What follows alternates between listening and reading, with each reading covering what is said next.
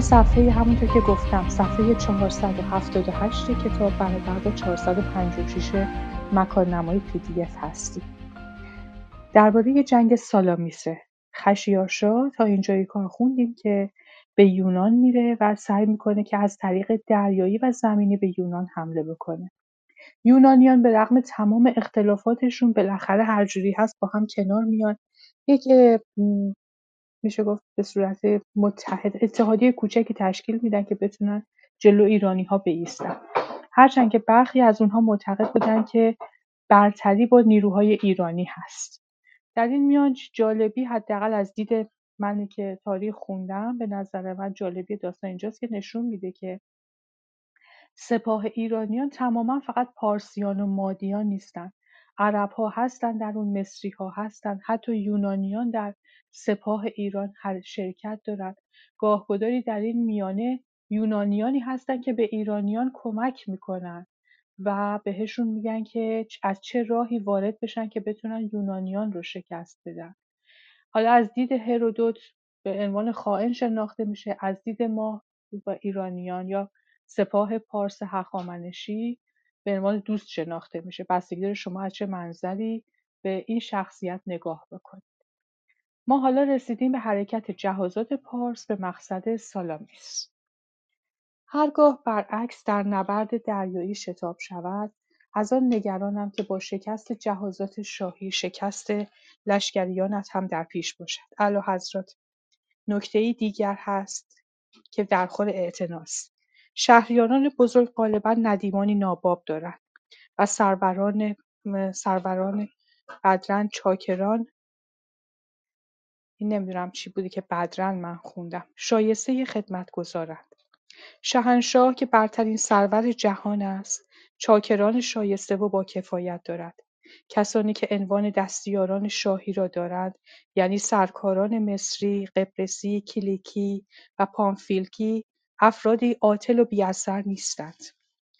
وقتی دوستان آرتمیسیا این بیانات او را شنیدند نگران شدند و میپنداشتند که خشایارشا او را به مناسبت سعی در ترغیب شاه به انصراف از جنگ مجازات خواهد کرد و به آن کسانی که نسبت به قدر و منزلت او که با نفوذترین نفر در صف متحدین شاهی بود حسادت می‌ورزیدند در اثر احتمال خرابی وضع و کارش انبساط خاطر دست داد.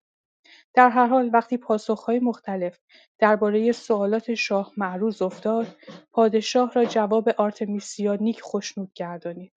با وجود این فرمان همایونی آن شد که رأی اکثریت به کار بسته شود.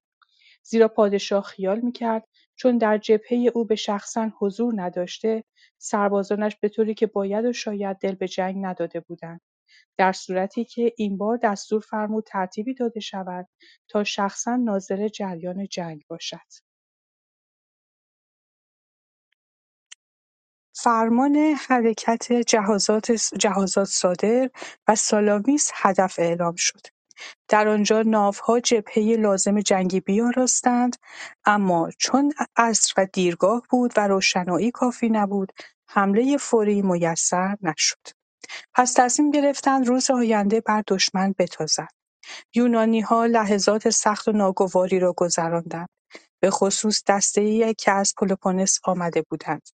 زیرا ایشان در نبرد سالامیس برای دفاع از قلمرو دولت آتن سر می‌دادند و در صورت شکست بیشک در این جزیره محصور و در این جزیره محصور و محبوس محبوس می‌شدند در حالی که زادگاه ایشان حامی و مدافعی نداشت در همان شب لشکر شاهی به مقصد پلوپونس پیش می‌رفت.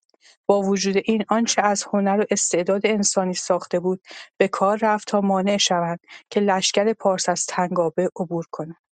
به مجرد دریافت خبر شکست دسته لئونیداس در تروموپیل سربازان را از هر شهر و دیاری رو به تنگه آوردند و به فرماندهی کلومبرتوس فرزند الکساندریت و برادر لئونیداس جبهه رزمی بیاراستند. اولین کاری که ایشان کردند این بود که راه سیسرونی را نسبتا غیرقابل عبور کنند.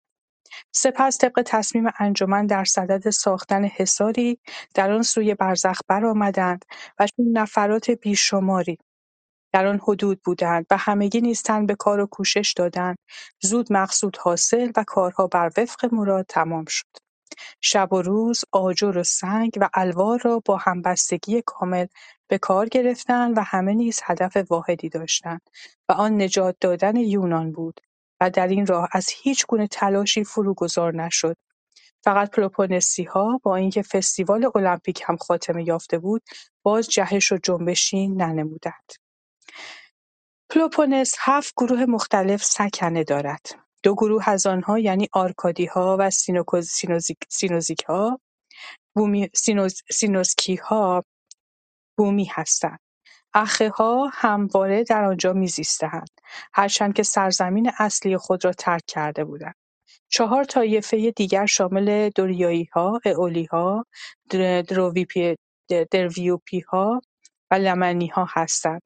سینوزی‌ها شاید تنها عده ایونی این حدود یونان باشد، هرچند آنها نیز ظاهرا راه و رسم دوریایی انتخاب اختیار کرده و مدتی تابع دولت آرگوس بودند که بی پرده باید گفت در واقع از پارسیان طرفداری می‌کردند. یونانیانی که در برزخ یعنی ایستموس مانده بودند میپنداشتند که در آنجا سرنوشت ایشان به تار مویی بسته است و چون از نبرد دریایی چشم امید نداشتند تا سرحد امکان به تقویت خطوط دفاعی ناحیه خود همت گماشتند. باری گرفتاری و رفتار آنها نگرانی بسیار در سالامیس برانگیخت زیرا که نه فقط خطری که ایشان را در آنجا تهدید می‌کرد آشکارا دیده می‌شد بلکه از خطری هم که پلوپونس در پیش داشت دو چندان بیمناک بودند. نخست راجب سبکسری و ناشیگری اولیبیاد موج زمزمه و شکایت میان همگی به جریان افتاد سپس این حالت و این حس و حالت باطنی به صورت تنفری شوم درآمد و ای تشکیل داده شد و بار دیگر بگو-مگوها تجدید گردید.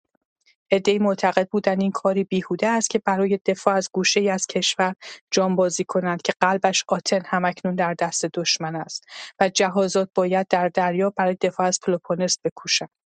در صورتی که آتنی‌ها و گروه‌های آگینا و مگاری‌ها کماکان به فداکاری در سالامیس اصرار می‌ورزیدند. در آن در آن حین حال تمیستوکل که تهدید دسته طرفدار دفاع از پلوپونس را جدی دید آهسته از جلسه بیرون آمده مأموری را سوار قایق به طرف جهازات ایران فرستاد و با دستور لازم که در ورود به مقصد چه بگوید. این قاصد سیسینوس نام سیسینوس نام از غلامان تمیستوکل و سرپرست فرزندانش بود. من همینجا متوقف بشم. تا اینجای کار حداقل اون قسمتی که خوندم امشب. صحبت بر سر اینه که خشیاشا با چند تن از مشاورانش صحبت می‌کنه. هر کدوم در موافقت و مخالفت با حمله صحبتهایی می‌کنن. برخی از اونها معتقد بودن که باید حمله بکنیم چون دیگه ما با این همه جهازات و اینها آمدیم تا اینجا و آماده هستیم. همه چی در اختیار ما هست. برخی از اونها معتقدن که نه یونانی ها هم یا دشمن هم در اون قسمت چندان بیکار نایستاده و افرادی هستند که خیلی قابل هستند. وقتی که رأیگیری می‌کنن اکثریت میفته به حمله کردن در جبهه ایران پارسیان و خشیارشای هخامنشی در طرف دیگر حالا اختلافاتی میون های مختلفی که در این سو هست اتفاق میفته اگر خاطرتون باشه در که اتاق قبلی در جلسه پیش گفتم که یونان آنچنان که ما امروز تصور می‌کنیم حتی اگه امروزه هم شما برین یونان رو در منطقه نگاه بکنید در دریای مدیترانه جزایر متعددی داره و اصولا حوزه مدیترانه رو حوزه یونان اینجا اینجا داره حساب می‌کنه. و از ها و ها و تمام اینها هم اینها کمک می‌خواستن بگیرن. و چون اینا همه در دریای مدیترانه رفت و آمد داشتن به لحاظ نیروی دریایی خودشون خیلی قوی می‌دونستن. منتها با هم سازش نداشتن. هر کدوم می‌خواستن فرماندهی گروه رو به دست بگیرن تا بتونن مثلا بهتر وقتی پیروز شدن خودشون رو برتر از همه نشون بدن. الان هم همچنان این اختلافات وجود داره. برخی موقع معتقد چون ایرانی ها تا آتن رفتن اگه یادتون باشه. دفعه پیش گفتیم که خشیارشا وارد آتن هم شد و حتی به قسمتی از شهر هم آتیش گرفت. هرچند که ادعای اینکه تمام شهر آتیش زده ما خوندیم که چندان صحیح نبوده. ولی به هر حال به حال یه دشمن وقتی وارد شهر شد برای گرفتن اون بخشی از شهر هم آتیش گرفت. و بعد حالا اینا میگن که خب آتن که اصلی کاری هست گرفته. ما چرا باید دیگه حمله دنبال این باشیم که مثلا از جاهای دیگه دفاع کنیم؟ ما باید دوباره برگردیم از آتن دفاع کنیم که اصل کاری هست. منتها برخی اعتقاد دارن که ما باید به سالامیس برسیم. و این اختلافات در شورای خودشون مطرح میشه. در آن حین و حال تمیستوکل که تهدید دسته طرفدار دفاع از پلوپونس را جدی دید آهسته از جلسه بیرون آمده مأموری را سوار قایق به طرف جهازات ایران فرستاد. با دستور لازم که در ورود به مقصد چه بگوید؟ این قاصد سیسینوس نام سیسینوس نام از غلامان تمیستوکل و سرپرست فرزندانش بود. بعدا وقتی که تسبیح‌ها فرنفرات جدیدی به جامعه خود راه می‌دادند تیمیستوکل او را در تسپیا به خدمت گماشت و او صاحب ثروت و مال فراوان شد. وی بنابر دستور نزد فرماندهان پارسی آمده گفت من از جانب فرمانده آتنی که خیرخواه پادشاه و طالب فتح شماست پیامی سری دارم. او دستور داد به اطلاع شما برسانم که ترس و واهمه یونانی ها را عاجز ساخته. در نظر دارن همین که هوا تاریک شود راه فرار در پیش گیرند اکنون باید کاری کنید که آنها از چنگ شما بیرون نروند. و اگر بیدرنگ بر, بر ایشان نتازید فرصت بسیار فرصتی بسیار گرانبها را برای پیروزی از دست خواهید داد. در حال حاضر ایشان به خون یکدیگر تشنهاند و ضد شما بر نخواهند خواست بلکه خواهید دید که عملا طرفداران پادشاه کار دیگران را خواهند ساخت. آغاز نبرد سالامیس.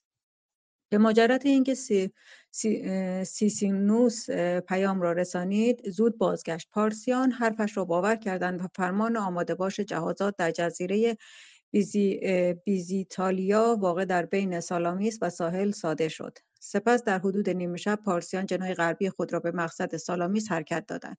ضمنا جهازهایی که در سواحل کئوس و سینوسورا متوقف بودند جلو تاخته راه کانال تا مونیچیا را سد کردند. منظور از این مانور بر, بر سبیل تمهید آن بود که شاید یونانی ها را از سالامیسی جدا و در اینجا شکست نبرد آرتمیزیون را جبران کنند.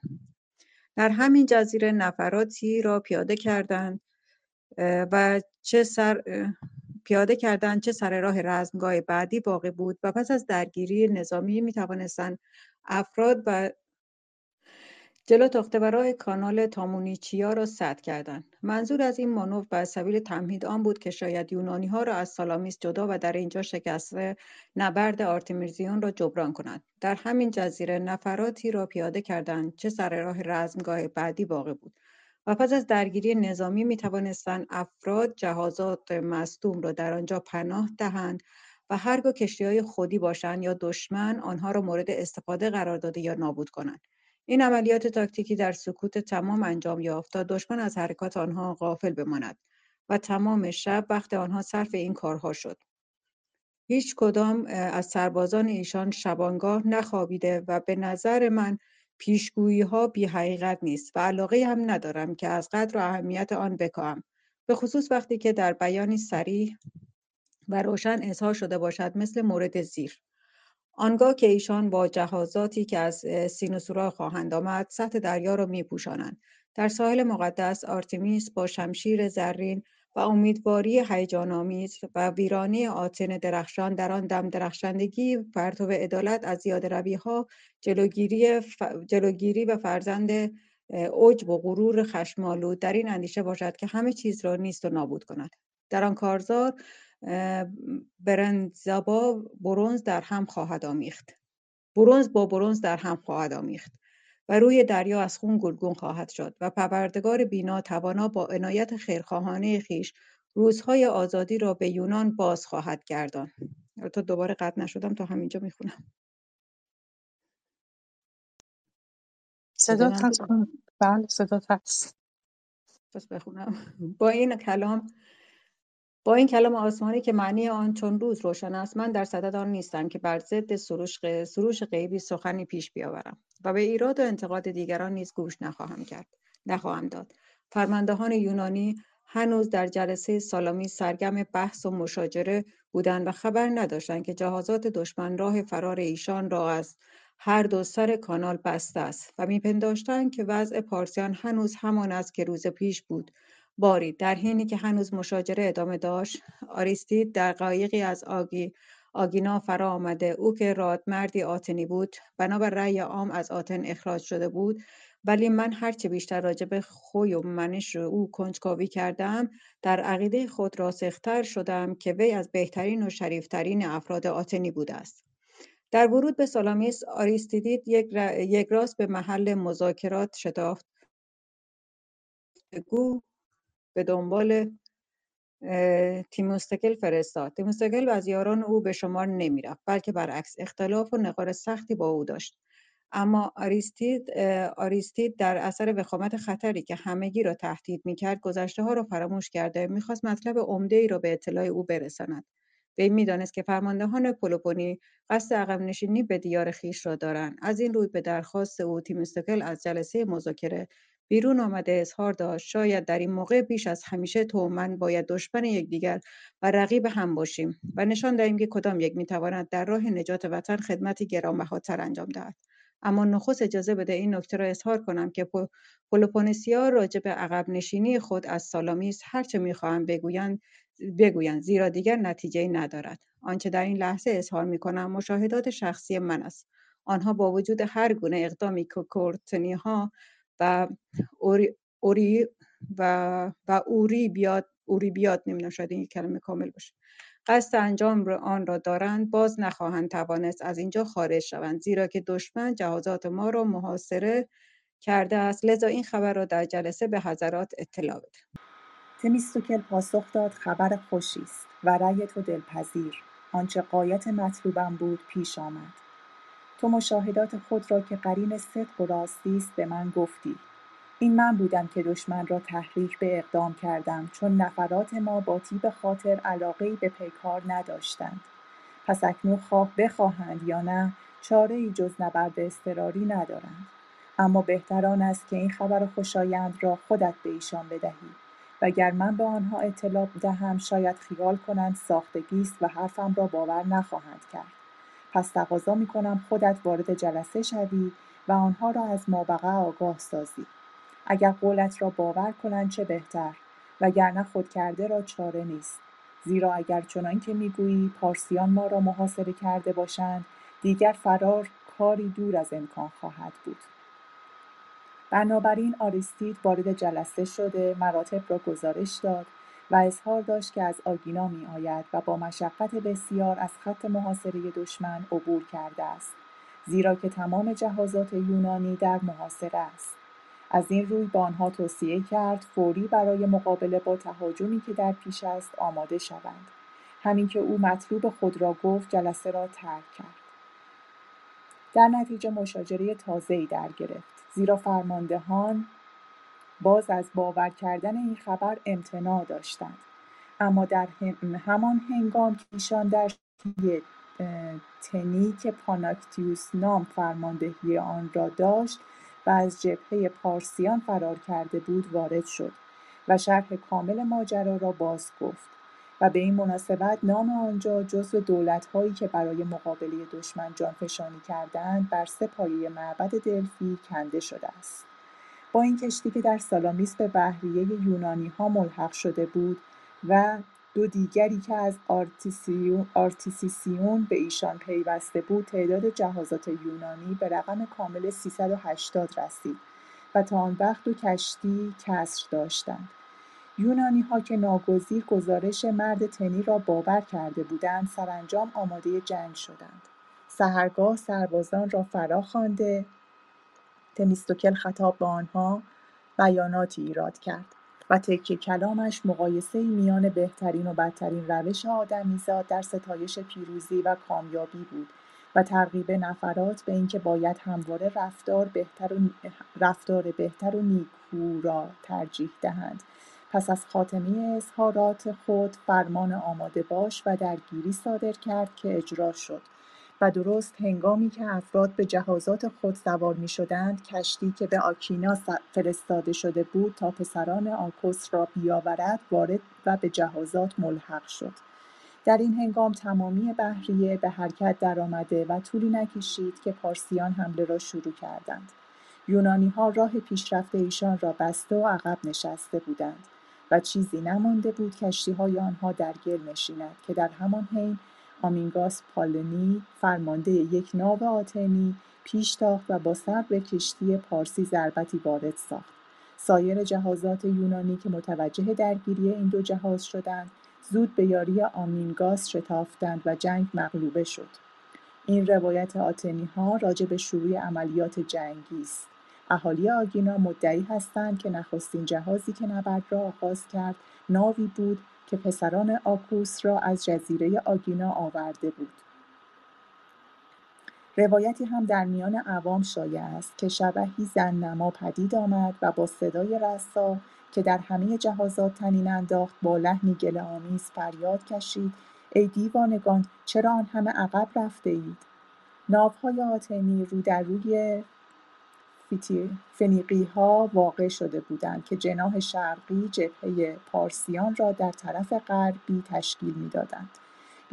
ها در جلوی کشتیهایی بودند که از ایونا آمده بودند و جناح شرقی در دست ایشان بود. گروهی معدود از میان ایونی ها که پیام تمیستوکل را به خاطر سپرده بودند در حین نبرد راه تفره پیش گرفتند اما بیشتر نفرات تذکر او را به کلی پشت گوش انداخته بودند. من می توانستم فهرست درازی از همه فرماندهان دشمن را در اینجا بیاورم که جهازات یونانی را اسیر گرفته بودند ولی فقط نام تمستور پسر آندروماده و فیلاکوس پسر هیستیاوس را که هر دو از جزیره ساموس بودند ذکر می کنم. دلیل آنکه فقط نام این دو نفر را یاد می کنم آن است که تمستور به عنوان پاداش خدمات خیش به حکومت ساموس رسیده و فیلاکوس در زمره نیکوکاران شاهی درآمد و املاک وسیعی به او بخشیده شد. لغت پارسی برای شاه دوستی اروسنگه است. اروسنگه است. این کلمه رو نمی‌دونم چیه. به طوری که ذکر شد این دو فرمانده موفقیتی کسب کردند ولی به قسمت عمده جهازات ایران صدمات کلی وارد شد. ها و دسته اگینا چندین کشتی آنها را از کار انداختند در حالی که جهازات یونانی به وضعی مرتب و متفقا نبرد می‌کردند ناوهای پارسی نظم و سامانی نداشتند و به صورتی آشفته پیکار می‌کردند و غیر از آن هم انتظار نمی‌رفت. با وجود این در آن روز پارسیان خوب نبرد کردند و به مراتب بهتر از رزمگاه بهتر از رزمگاه اوبه فداکاری کردند و همگی از بیم بازخواست شاهی آنچه مقدور بود کوشیدند. چه پادشاه شخصا ناظر عملیات ایشان بود. من نمی‌توانم های دسته های گوناگون یونانی را که در صف پارسیان نبرد می‌کردند در اینجا شرح بدهم اما راجع به آرتمیسیا که در این رزمگاه بر قدر و منزلتش در نظر خشایارشا بسیار افزوده شد باید شرحی بیاورم. بعد از آنکه آشفتگی در جبهه حریف راه یافت یک ناو دراز پارویی آتنی جهازی را که آرتمیسیا فرماندهی آن را داشت تعقیب کرد و چون کشتی او تنگ و چون کشتی او تنگ به ردیف جهازات پی پارسی پیوسته بود و جهازات دیگری در جلو او بودند فرارش از آن تنگنا غیر ممکن به نظر می رسید در این وضع و حال بغرنج آرتمیسیا ای اندیشید که کاملا به نفع او تمام شد. با بودن ها در قفا او به سرعتی تمام پیش تاخت و یکی از های همدستان را از کار انداخت همان جهازی که امیر کالیندی سوار آن بود. معلوم نیست او این کار را به عمد انجام داده یا به طور تصادفی این کشتی سر راه او قرار گرفته بود.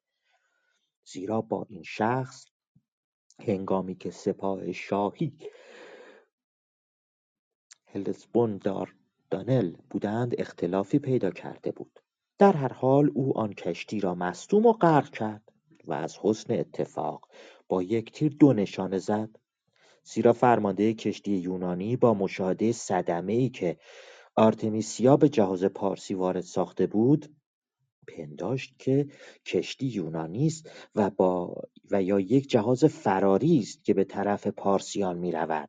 در نتیجه از تعاقبش باز ایستاد و هدف دیگری را تعقیب کرد.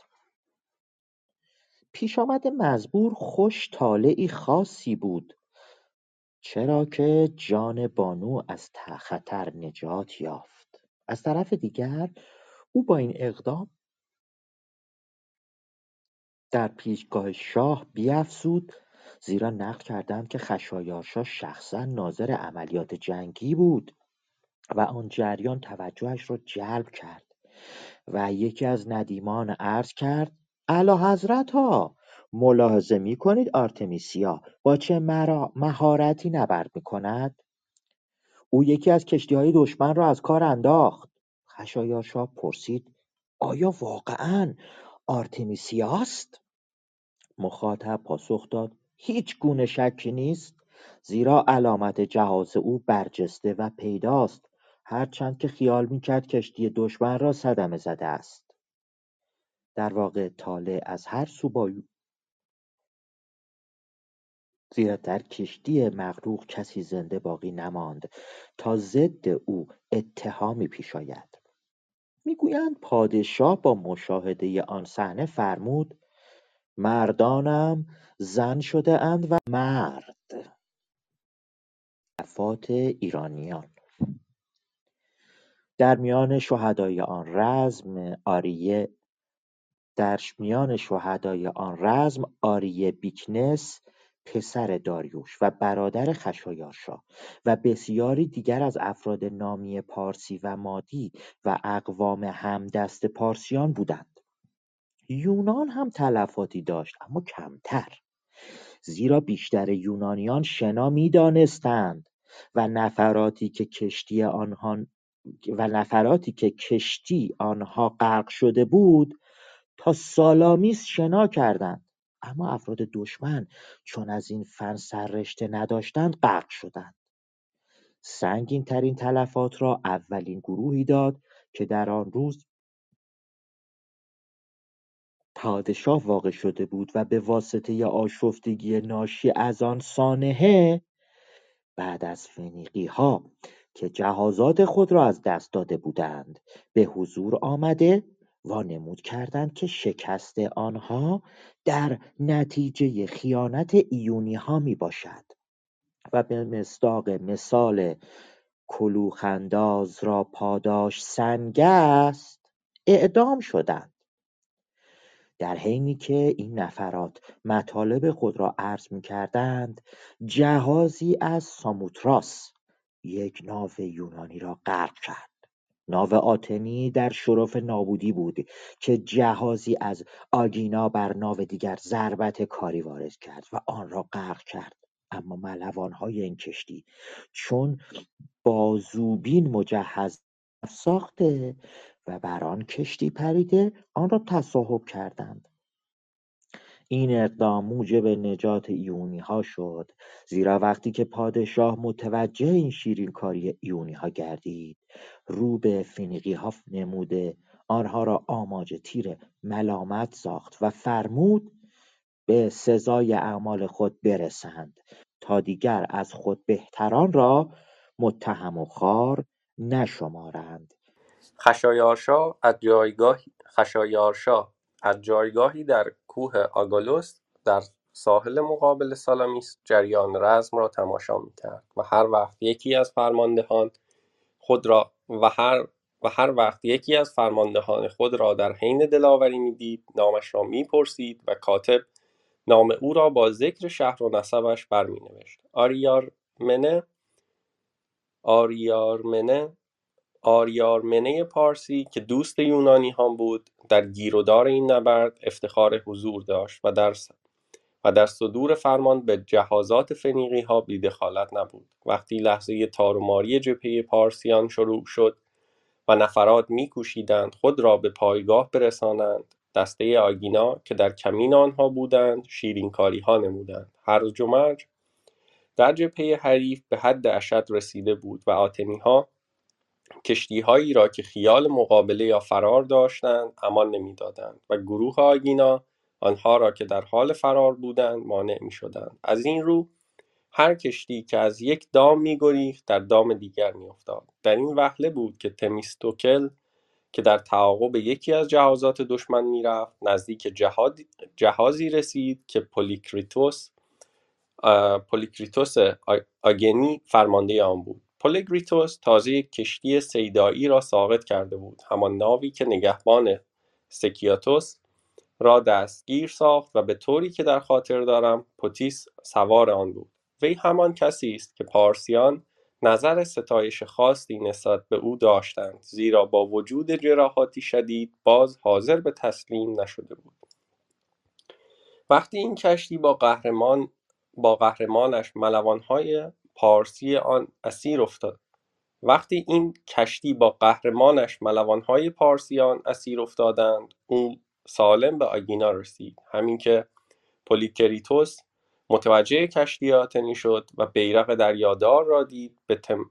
تمیستوکل بانگ زده با لحن نیش با لحن نیشخند از او پرسید باز هم خیال می‌کنی مردم آگینا پارسی پرستند؟ آن قسمت از جهازات پارسیان که معدوم شده نشده بود و به نشده بود به کرانه نزدیک و تحت حمایت پیادگان شاهی واقع شد.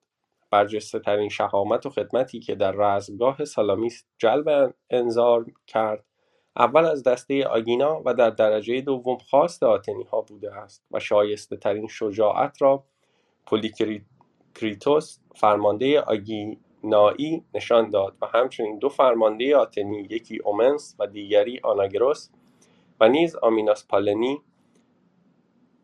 آمیناس به و نیز آمیناس پالنی. آمیناس به تعاقب ناو آرتمیسیا پرداخت و اگر می‌دانست که آرتمیسیا در آن کشتی است امکان نداشت از تعاقب او باز ایستد مگر اینکه یا او را دستگیر سازد و یا خودش اسیر شود. زیرا که آتنی ها از این بابت سخت دلخور بودند که زنی حریف ایشان به شمار آید و فرماندهان جهازات دستورهای محسوسی راجع به این بانو دریافت داشته بودند. مبنی بر اینکه ده هزار دراخم برای دستگیری زنده او پاداش مقرر شده است. به طوری که گفتم او گریخت و بسیاری دیگر هم با نافهای خود موفق به فرار شدند. کرنسی ها روایتی دارند. حاکی از اینکه درست از همان آغاز جنگ ادیمانتوس فرمانده کشتی کرنسی در جهاز خود سوار شده سراسیمه فرار اختیار کرد. باقی ها هنگامی که فرمانده خود را در حال گریز دیدند آنها نیز فرار را برقرار ترجیح دادند. اما وقتی در ساحل سالامیس از کنار معبد آتنا عبور می‌کردند قایق مرموزی سر راه آنها پیدا شد. سراسر آن ماجرا مرموز مینمود زیرا که از قرار معلوم کسی این کشتی را نفرستاده بود و کرنسی ها موقع برخورد با آن نمی‌دانستند وضع سایر جهازات چیست و از آنچه پیش آمده بود آشکار شد که دست خدا در کار بوده. زیرا همین که کشتی نزدیک آمد افرادی که بر آن سوار بودند بانگ زدند. ادیمانتوس اکنون که تو از راه خیانت با نفرات خود قصد فرار داری این خبر را بدان که آرزوی یونان مستجاب و بر دشمن غالب شده است. ادیمانتوس حرف آنها را باور نکرد. پس به او پیشنهاد کردند که همگی ما را به گروگان بگیر و اگر یونانیان پیروز نشده باشند تو مختاری که ما را به قتل برسانی. با شنیدن این کلام و, تم و تمام ملوانها فسخ عزیمت کردند و تا خاتمه ماجرا در صحنه کارزار باقی ماندند. این داستان به طوری که مذکور افتاد قول آتنی هاست و کرنسی ها صحت آن را انکار دارند و برعکس میپندارند که جهازات آنها در این نبرد نقش اساسی داشتهاند. بقیه یونانیان نیز قول ایشان را تایید می‌کنند. پیشنهاد مردونیه در آن رزمگاه آریستید آتنی که راجع به سیرتش قبلا ذکری به میان آمد خدمتی به سزا انجام داد. وی عدهای از پیادگان سنگین اسلحه آتنی را که در کرانه سالامیس مستقر بودند با خود برداشت و به پزیتاله رفت و کنار و کار تمام نفرات دشمن را که در آنجا پیاده شده بودند ساخت. پس از نبرد سالامیس یونانی ها تمامی کشتی های مصدوم را که در امواج دریا شناور بودند در ساحل سالامیس مهار کردند و مجددا آماده پیکار شدند زیرا مطمئن بودند که پادشاه حمله را تجدید خواهد کرد.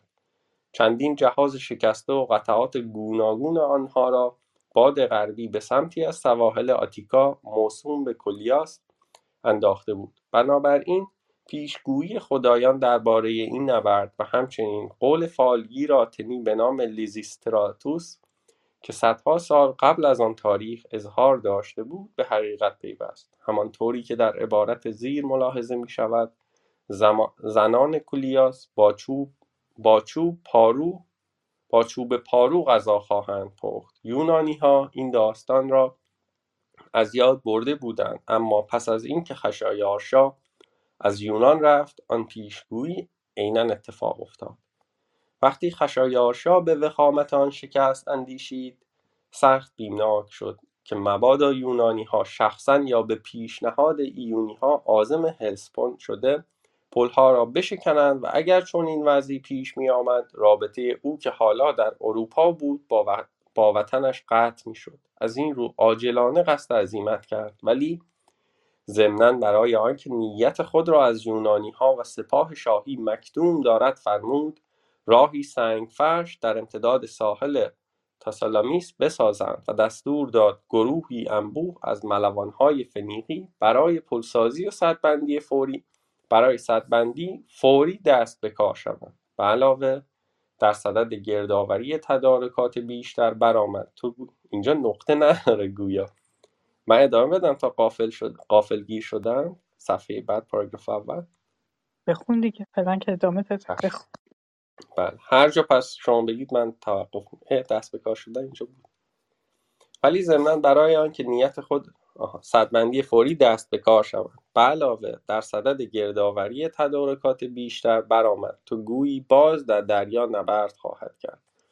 منظره این جنب و جوش ها همه را متقاعد ساخت که پادشاه در یونان قصد توقف دارد و بر آن سر است که باز با تمام قوا جنگ را دنبال کند. در آن میانه فقط یک نفر مستثنا بود و آن مردونیه شوهر خواهر شاه که از قصد و اندیشه های سرور خیش کمابیش خبر داشت و غافلگیر نشد.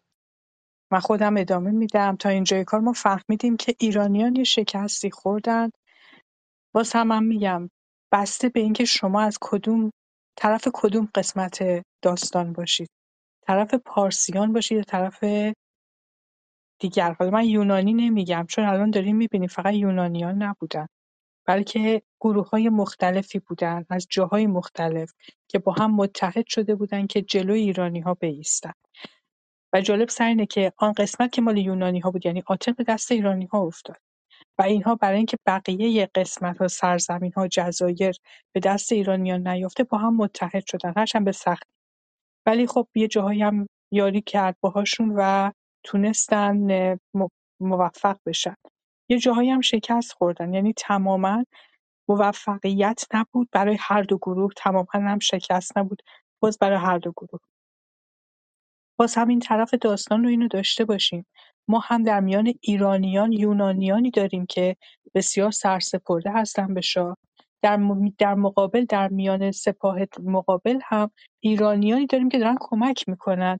که مردم مثلا یونان یا این گروهی که با هم متحد شدن بتونن جلو ایرانی ها وایسن و این که از هر دو طرف ما هر دو گروه رو داریم که ممکنه حالا از دید مثلا فکر کنید پارسیان اون ایرا پارسی که در میان یونانی ها بوده خائن حساب میشه. از در از میان یونانی ها هم آن, آن یونانی که در میان ایرانی ها بوده خائن حساب میشه. ولی فقط داشته باشیم که ما کدوم جبهه رو داریم. ما طرف ایرانیان مسلما هستیم. و برای همین هم داستان رو شاید اینجاها قسمت‌هایی باشه که چندان دوست نداریم.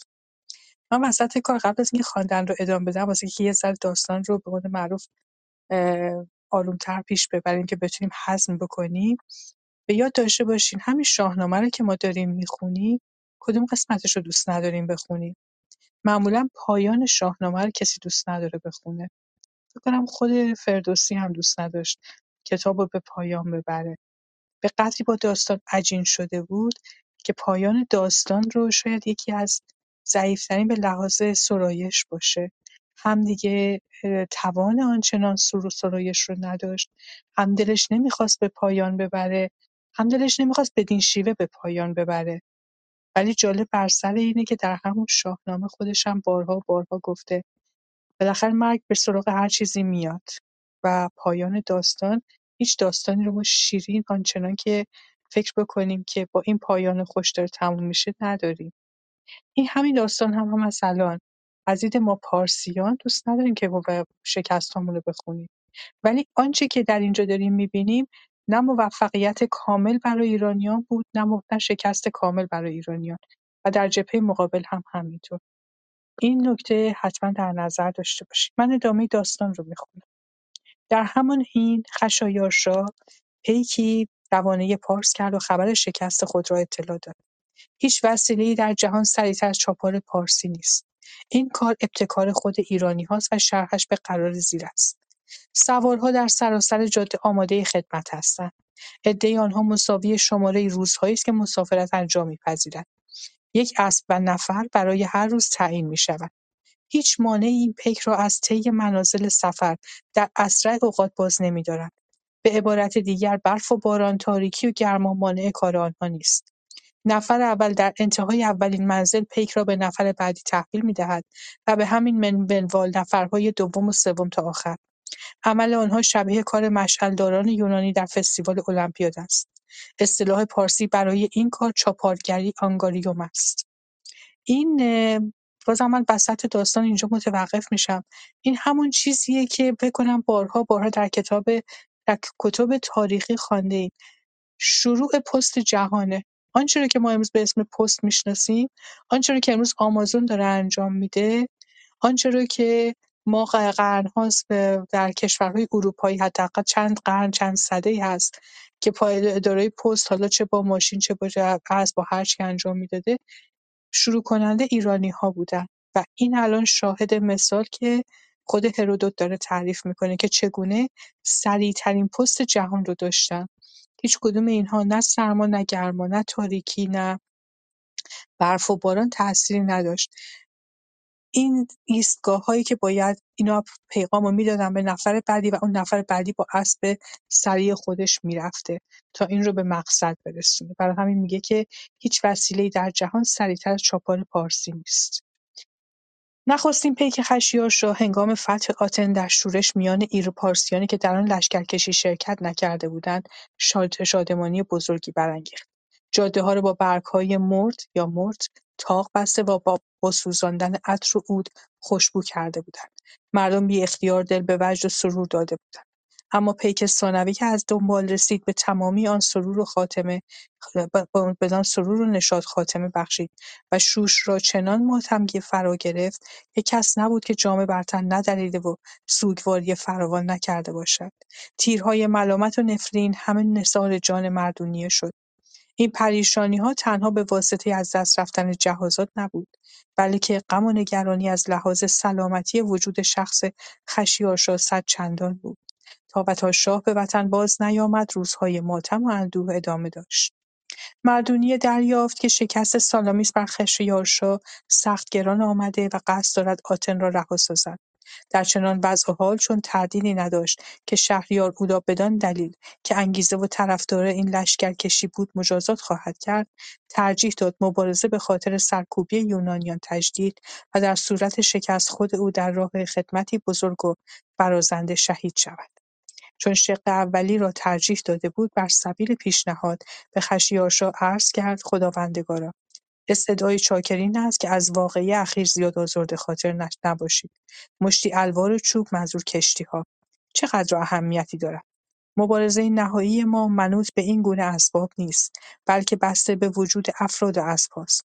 هیچ فردی از آن سرکاران که در کشتیهای خود غنوده‌اند و میپندارند پادشاه را شکست دارند جرأت ندارند قدم بر خشکی نهاده در صدد مقابله با قدرت پادشاه برآیند. و یونانیان نقاط داخلی نیز شهامت چنین حرکتی را نخواهند داشت و آنها که تاکنون جسارتی ورزیده‌اند مکافات عمل خود را دیده‌اند.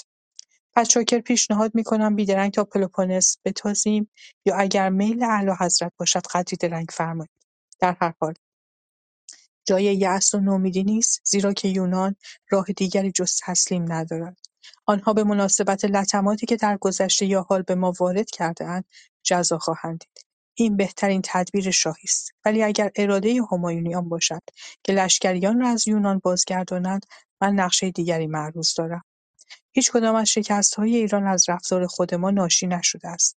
احدی قادر نیست بگوید پارسیان در میدان نبرد ترس و بزدلی نشان دادهاند. اگر مصریها، قبرسیها، فنیقیها و لیکیها آبروریزی کرده باشند چه ربطی به ما دارد؟ وآنچه پیش آمده است از خبط و خطای ما نیست. پس امید هست به عرایضم بعض توجه فرمایید و اگر عزم همایونی آن باشد که دیگر در این سرزمین نمانید با قسمت اعظم لشکریان به وطن بازگردید و من در انجام تکالیف خویش قصور نخواهم ورزید و با سیصد هزار نفر از افراد زبده یونان را در زنجیر بندگی اسیر ساخته به پیشگاه سرورم تقدیم خواهم کرد. این پیشنهاد خشیارشا را که بسیار پریشان خاطر بود مورد پسند افتاد و با خوشنودی به مردونیه فرمود که هر دو پیشنهاد تو را مورد مداقه قرار داده و شق ارجح را اعلام خواهم کرد. پس جلسه از سرکردگان تشکیل داد و به خاطرش رسید که بهتر است آرتمیسیاد نیز در آن انجمن حاضر باشد. زیرا دفعه قبل هم او بود که زیرا دفعه قبل هم او بود که نظری صائب داده بود.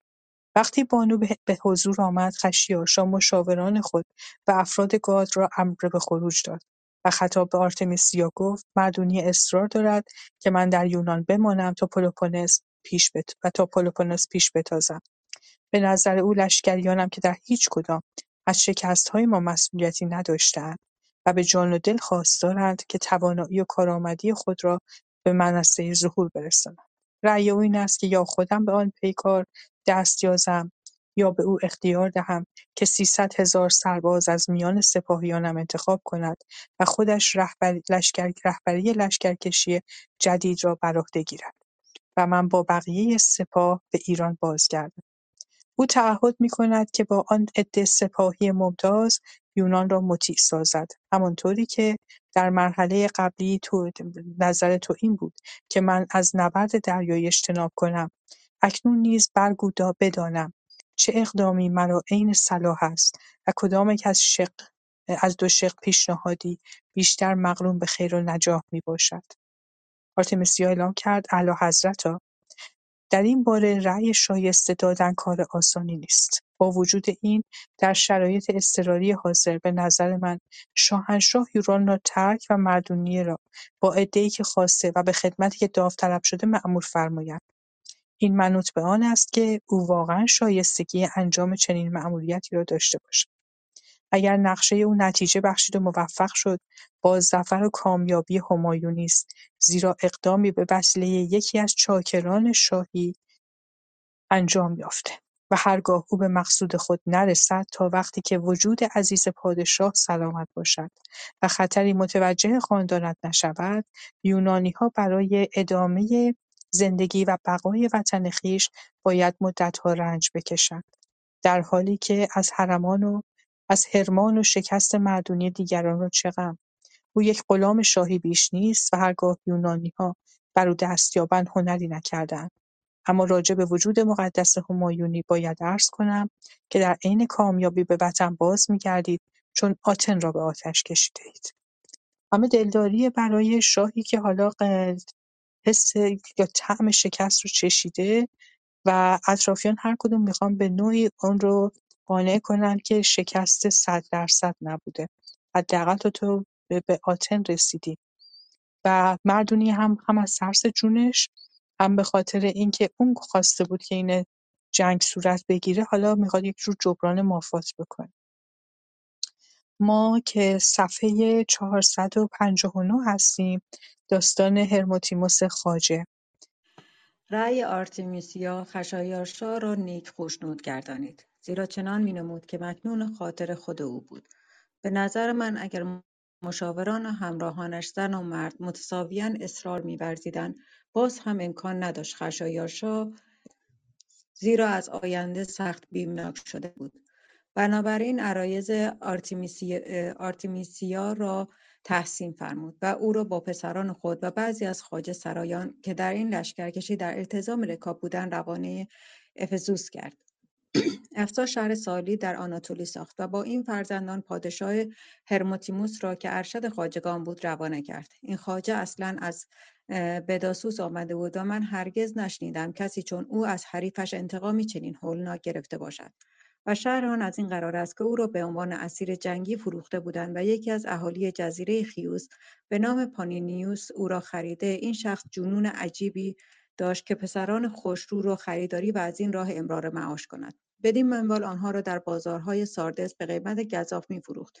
چون حقیقت امر این است که در مشرق زمین خواجه سرایان از جهات وفاداری و اعتماد, اعتماد شهرتی بسزا دارند. در میان کودکان فراوانی که پانینیوس طی کسب کار خود با آنها برخورد کرده بود هرموتیموس بود که اگرچه این جوانک چندان هم کم طالع نبود زیرا که او را از ساردس همراه خواجه سرایان دیگر به پیشگاه بردند و در نزد خشایارشاه بیش از سایر همگنان مورد علاقه و اعتماد قرار گرفت. هنگامی که خشایارشاه در آغاز لشکرکشی خود تا آتن به ساردس رسید، هرموتیموس برای انجام خدمتی به آتارتوس رفته بود. آنجا بندر میسیا و جزء جزیره خیوس است. پانینیوس تصادفا او را در آنجا ملاقات کرده فوری او را شناخت و در گفت شنودی طولانی که ظاهرا خوشایند هم بود از فواید آشنایی سابق طرفین سخن به میان آمد و هرموتیموس وعده کرد در جبران مرحمت وی آنچه از دستش برآید دریغ نکند به شرط آنکه او خانواده خود را نیز به ساردس بیاورد و در آنجا اقامت گزیند. پانینیوس از آن پیشنهاد خوشحال شد و در نتیجه زن و فرزندان خیش را به آن شهر آورد.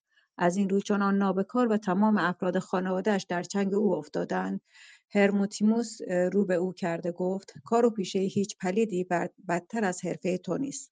مگر من و دیگر کودکانی که به دام تو افتاده بودیم چه صدمه و آزاری به وجودت رسانده بودیم که ما را به ذلت بیاثری کامل انداختی؟ تردیدی نیست که تا ابد می‌خواستی کار زشت و پلشت خود را از نظر خدا مخفی نگاه داری اما خداوند عادل و بیناست و اکنون تو را برای جزای کارت در ید اختیار من قرار داده است. پس هر انتقامی که از تو بستانم رو رواست و هیچ گونه گله و شکایتی نخواهد بود. پس از اینکه آنچه در دل داشت به او گفت دنبال چهار فرزند او فرستاد و مجبورش ساخت هر چهار نفر را به دست خود عقیم سازد.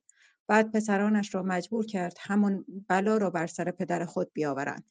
این بود ماجرای انتقامجویی هرموتیموس هرموتیموس خاجه خشایارشا که آرتمیسیا را به اتفاق خواجه سرایان خود به افزوس خشایارشا که آرتمیسیا را به اتفاق خواجه سرایان خود به افسوس فرستاده بود مردونیه را احضار کرده به او دستور داد افراد مورد احتیاج خود را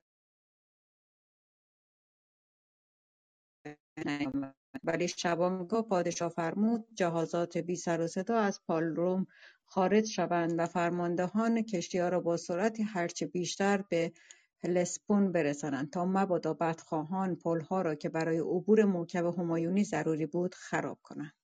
اول صفحه 461 روز آینده سهرگاه وقتی یونانیان سپاه شاهی را در قرارگاه خود دیدند پنداشتند که جهازات نیز کماکان در همانجا هستند و خود را برای مقابله مجدد با پارسیان آماده می‌کردند. اما به مجرد اینکه معلوم شد جای جهازات خالی است به تعاقب آنها پرداختند. و تا آن درست هم پیش تاختند بدون اینکه اثری از وجود کشتی ها مشاهده شود. پس در آن درست درنگ کرده جلسه ای تشکیل دادند که ضمن آن تمیستوکل پیشنهاد کرد از راه جزایر یک راست به هلسپون بشتابند و پلها را در هم بشکنند. اما اوریبیاد, سرد، اوریبیاد سردار با این کار مخالفت کرد و استدلال او این بود که خراب کردن پلها بالاترین خیانت نسبت به یونان است. و اظهار داشت هرگاه راه ارتباط خشایارشا با وطنش قطع گردد و او به ماندن در یونان ناچار شود بسیار بعید می نماید که بیکار بماند. رکود و بیکارگی او را از بازگشت به کشورش منصرف خواهد ساخت و لشکریانش از بابت آزوقه در تنگنا خواهند افتاد. در این صورت اگر خشایارشا راه جنگ و ستیز پیش گیرد ممکن است تمام اروپا به طرفداری او برخیزند. آنگاه شهرها رفته رفته یا به دست او سرکوب و یا تسلیم خواهند شد. وانگهی چون موسم درو, درو محصول است ارزاق کافی به دست لشکریانش خواهد افتاد. پس چنانکه خود او قصد کرده که بعد از شکست سالامیس در یونان درنگ نکند بهتر است به کشور خود بازگردد. سپس اوریبیاد از استدلال خود نتیجه گرفت که می‌توان صحنه جنگ را به آسیا انتقال داد. پیشنهاد اوریبیاد مورد پشتیبانی فرماندهان پلوپونسی قرار گرفت. تمیستوکل با مخالفت اکثریت روبرو شده بود. زمینه کلام را تغییر داده ها را که بیش از همه های اتحادیه از عظیمت حریف متاسف بودند و در صورت امتناع دیگران از همراهی حتی می‌خواستند تنها به تعقیب دشمن تا هلسبون بشتابند مخاطب قرار داده اظهار داشت بنا به تجربه شخصی و به خصوص از آنچه شنیدم خوب می‌دانم افرادی که یک بار شکست یافته و دچار خطر اند غالبا با رفتاری بسیار دیوانوار از عهده جبران شکست سابق خود برمیآیند. کنون بخت با ما یاری کرد و توانستیم وطن خیش را از مخاطره بزرگی نجات دهیم. انبوه لشکریانی که چون ابر چون ابر دریا را تیره و تار ساخته بودند آن سپاه عظیم فعلا قصد عقب نشینی کرده پس نباید از این امر جلوگیری کرد. چه در واقع از کوشش و کار ما این توفیق حاصل نشد بلکه خداوند و حامیان آسمانی ما نگذاشتند. فرد و از خدا بیخبر بود. شاید بیگانه باشه فکر می‌کنم بیگانه بهتر به معنی جمله می‌خونه. که سرشار از غرور و از خدا بیخبر بود هم صاحب اختیار آسیا باشد و هم فرمان روای اروپا. همان کسی که بین مقدسات آسمانی و موفقیت های این جهانی تفاوتی نمیگذاشت و از سوزاندن و برانداختن مجسمه های مقدس ما عبا نداشت. بر دریا خشم میورزید و در آبش گل و زنجیر میانداخت. وضع ما در حال حاضر به هیچ وجه وخیم نیست. لذا چه بهتر که در همینجا در وطن خیش بمانیم و به سرپرستی خانه و خانواده خود بپردازیم. پارسیان رفتند و برای همیشه هم رفتند. پس هر کس به تعمیر خرابی های خانه و ادامه کشت و کار خیش مشغول شود تا در بهار آینده با جهازات خود راه هلسپون و ایونیا را در پیش گیریم. قصد تمیستوکل از این اظهارات فراهم ساختن زمینه مساعدی برای تأمین توقعات آیندهش از خشایارشا بود. تا هنگام ناچاری بتواند رو به درگاه او آورد آورد. همان جریانی که در واقع پیش آمد و آن وقتی بود که رابطهش با ها به تیرگی انجامید. بارینیت واقعی او هرچه بود ها در پیروی از نظریاتش فروگذاری نکردند و همواره نیز او را عنصری هوشیار و دانا میانگاشتند و اکنون که کامروا شده بود او را دوست میداشتند و آماده اطاعت از فرمانش بودند. من همینجا تموم می‌کنم. سر پیام تمیستوکل به خشایارشا صفحه 460 پیام تمیستوکل به خشایارشا همین که تمیستوکل توانست آنها را به اجرای پیشنهاد خود ترغیب کند بیدرنگ پیامی به خشایارشا فرستاد. افرادی را که او به این کار مهم گماشت کسانی بودند که به رازداری آنها حتی در صورت گرفتاری و شکنجه باز اعتماد تمام داشت. یکی از این معتمدان مانند مورد قبلی خواجه سرای خودش سیسینوس بود. این عده از خاک آتیکا گذشته در حالی که بقیه در قایق منتظر بودند سیسینوس نزد خشایارشا رفت و پیام را معروض داشت. من از طرف تمیستوکل فرزند نوکلس که فرمانده جهازات آتنی است و برجسته ترین رهبر اتحادیه یونانی است آمده ام. و مأموریت دارم. عرض کنم که تمیستوکل آتنی به این قصد و امید که خدمتی در حق پادشاه انجام داده باشد یونانی ها را از تعقیب کشتی های شاهی و خراب کردن ها که هدف اصلی ایشان بود بازداشته است. بنابراین اکنون عبور حضرت شهریاری از پلها و بازگشت به وطن خطری ندارد. بعد از عرض پیام مأموران به آندروس بازگشتند و یونانیها که می‌دانستند دیگر نقشه تعاقب دشمن و یا عزیمت جهازات به مقصد هرسپون منظور نظر نیست سعی کردند به وسیله محاصره آن شهر را بگیرند. اهالی آنجا اولین کسانی بودند که از دادن پول به تمیستوکل امتناع کردند و درخواست هم بدین گونه اظهار شده بود که آنها جز پرداخت وجه چاره دیگری ندارند زیرا ها در زل عنایت دو خدای توانا یکی اختیار و دیگری اضطرار هستند. سکنه اندروس جواب دادند آتن چه خوشطالع است که دو خدای این همه مساعد دارد و همان دو قدرت زامن بزرگی و سطوت آنجاست. در صورتی که ما در سامان محدود و ناقابل خود دو خدای کاملا بی اثر داریم که دست از سر اینجا بر نمی دارند و نام آن دو تنگ دستی و بیهودگی است. با این وضع و حال چه جای پرداخت وجه مال است؟ زیرا با وجود قدرتی که آتن دارد باز هیچگاه قادر نیست روزگار ناکامی و قرین دستی اندروس را به وضع و حالی قرین آسایش و دلخواه مبدل سازد. این پاسخ و امتناع از پرداخت پول سبب محاصره شهر ایران شد. در این میان تمیستوکل که هیچ وقت از خیال زر و مال قفلت نداشت به سایر جزایر نیز به وسیله مأمورانی که به پیشگاه خشایار شاه روانه کرده بود پیام تهدیدآمیز فرستاد که اگر وجه نرسد جهازات یونانی را امر به محاصره و تسلیم ایشان خواهد داد. با این شیوه او توانست مبالغ هنگفتی دریافت کند. نمی‌دانم سایر جزایر پولی دادند یا نه. اگرچه بعید نیست که چنین باشد. اهالی جزیره کاریستوس از رفتار رضا و تسلیم خود نتیجه به دست نیاوردند.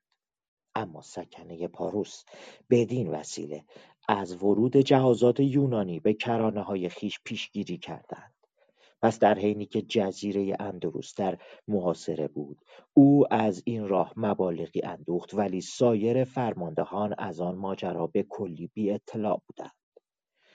چند روز بعد از نبرد سالامیس لشکریان خشایارشاه عقب نشینی خود را آغاز و در خاک بئوسیا از همان راهی که پیش تاخته بودند مراجعت کردند. مردونیه تا نیمی از راه در التزام رکاب بود و چون موقع جنگ و ستیز نبود ترجیح داد زمستان را در تسالی یعنی شمال یونان توقف و بهار آینده یورش خود را به طرف پلوپونس تجدید کند. پس از ورود به مقصد لشکری پس از ورود به مقصد لشکریانی را که باید در لشکرکشی وی شرکت جویند انتخاب کرد. اولا افراد هنگ جاوید مگر هیدرانه را. اولا افراد هنگ جاوید مگر هیدرانه را که می‌خواست همراه پادشاه بازگردد بعد نزیداران پارس و سواران ممتاز و دسته هزارگان و سرانجام افراد مادی و سکایی و بلخی و هندویان را از هر دو صنف پیاده و سوار برگزید و از میان قبیله های دیگر نیز گروهی را از هر طایفه خواه از روی قیافه آنها یا چون اطلاع داشت که ایشان در پیکارهای سابق شایستگی بسیار ابراز داشته بودند با عدهای سوار سیصد هزار نفر سپاهی جدا کرد. نفرات پارسی که توق و باره و بازوبند داشتند قسمت عمده سپاه را تشکیل دادند سپس مادیها اگرچه از لحاظ تعداد نفرات مساوی بودند ولی از جهت جنگاوری به پارسیان نمی رسیدند. وقتی خشایارشا در تسالی بود و مردونیه به جمعآوری نفرات زبده سپاه خود مشغول از اهالی دلفی به لاکدمونها پیامی رسید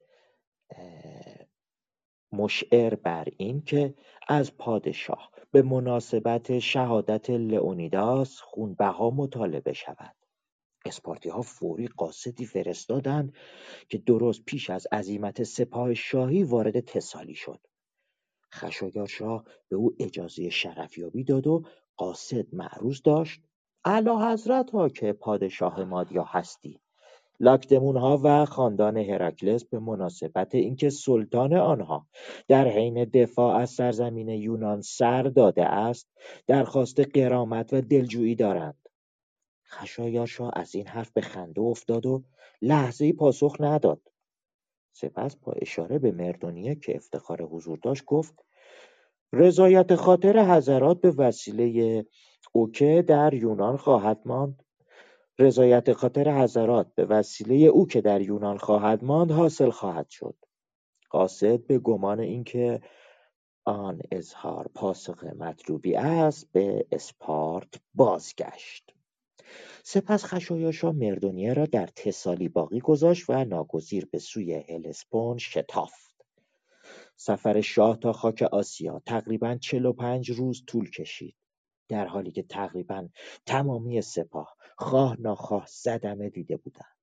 نفرات در وقت عقب نشینی حتی الامکان دور از آبادی ها سر کرده و با آنچه فراهم می آمد گذران می کردند و اگر نانی به دست نمی آمد ناچار از میوه درختان صد جوع می کردند ضمنا وبا و اسهال مزیده بر اشکالات شد و در اثر بروز امراض عده زیادی تلف شدند و یا از ناچاری در بین راه ماندند و پادشاه همه جا راجع به سرپرستی و نگهداری افراد دستورات خاصی صادر می کرد. خیلی ممنونم محمد رضا جان یه نکته برای خود من همیشه در صحبتام به خصوص در اتاق سفرنامه ها گفتم یکی دو بار. وقتی که لشکرکشی هایی در گذشته می‌شد حالا ما داریم لشکرکشی هخامنشیان رو میشنویم. لشکرکشی مغولان لشکرکشی ترکا لشکرکشی اعراب به ایران. اگر میبردن که ماندگار می‌شدن. اگر میباختن عقب نشینی می‌کردن. در حین عقب نشینی آیا همه سربازان می‌رفتن؟ یا اینکه نه گروهی ماندگار می‌شدن. در بین راه برخی ها میموندن برخی ها ادامه می‌دادن تا به موتل خودشون برسن. همینها خود بسیار تأثیر گذاشتن و تأثیر پذیرفتن در فرهنگی که ماندن در جایی و در سرزمینی که ماندن. اگر امروز ما مثلا داریم درباره برخی شباهت‌ها یا تفاوت‌ها در میان فرهنگ‌های برخی ها با هم صحبت می‌کنیم به یاد داشته باشیم که بخشی از این تاثیرگذاری و تاثیرپذیری‌ها حاصل همین جنگ‌هاست. حاصل همین سربازان گمنامی که در هیچ کتابی اسمشون نیومده. در میانه راه چه پیروز چه شکست خورده ماندند یا برگشتن و در وسط راه یک در یک جایی ماندند. و اینها بودند که ناقل فرهنگ خودشون بودند و بخشی از فرهنگ جایی رو که در آن ماندن پذیرفتند.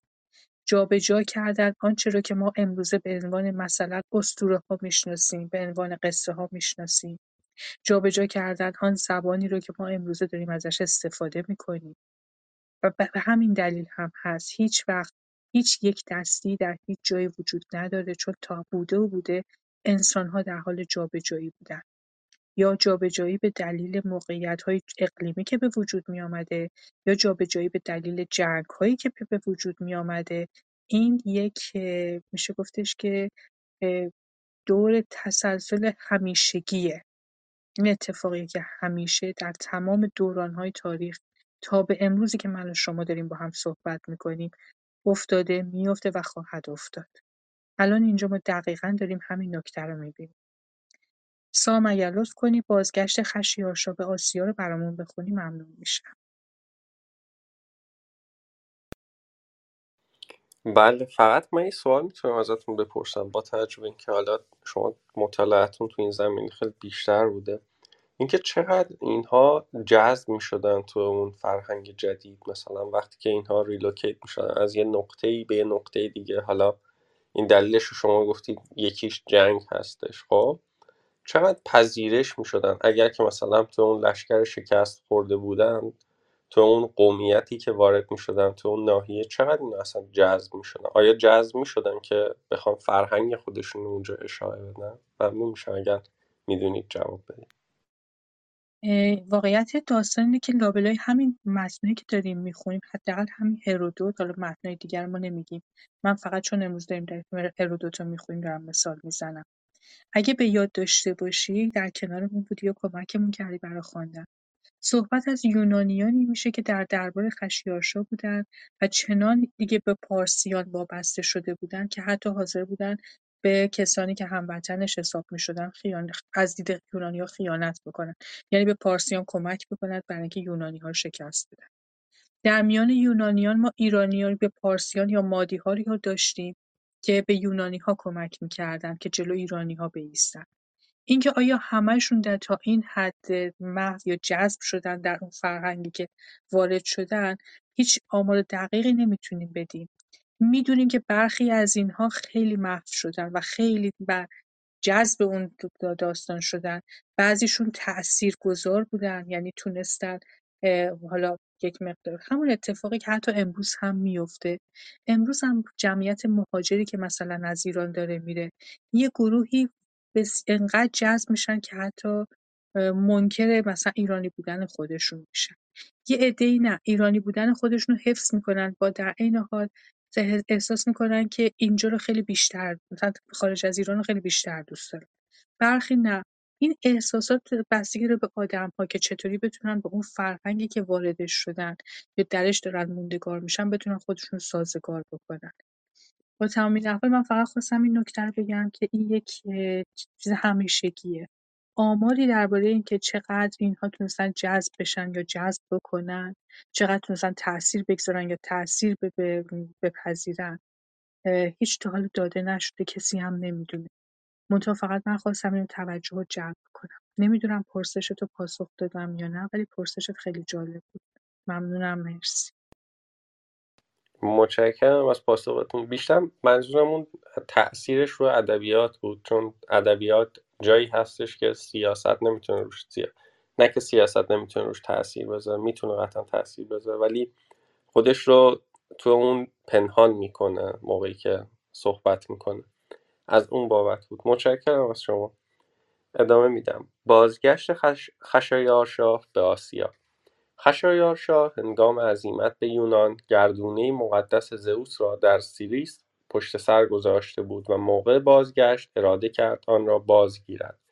زیرا که پایونیها آن را به سکنه تراکیا تسلیم کرده بودند. وقتی خشایارشا آن را خواست بونیا بومیان وانمود کردند که تراکیهای کوهستانی کوهستانی ساکن سرچشمه رودخانه استروما مادیانهای حامل گردونه را در حین چرا دزدیدند.